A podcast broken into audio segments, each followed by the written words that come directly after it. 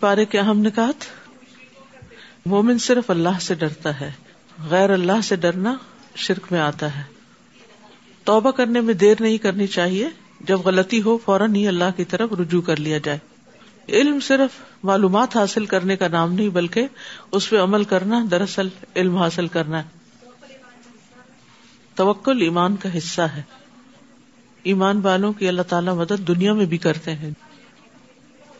سچائی کا راستہ نیکی کا اور نیکی جنت کی طرف لے جاتی ہے۔ ہمیں جاننا چاہیے کہ شرک کیا ہے تاکہ ہم اس سے بچ سکیں۔ ہر نعمت ایک امتحان بھی ہے، آزمائش بھی ہے۔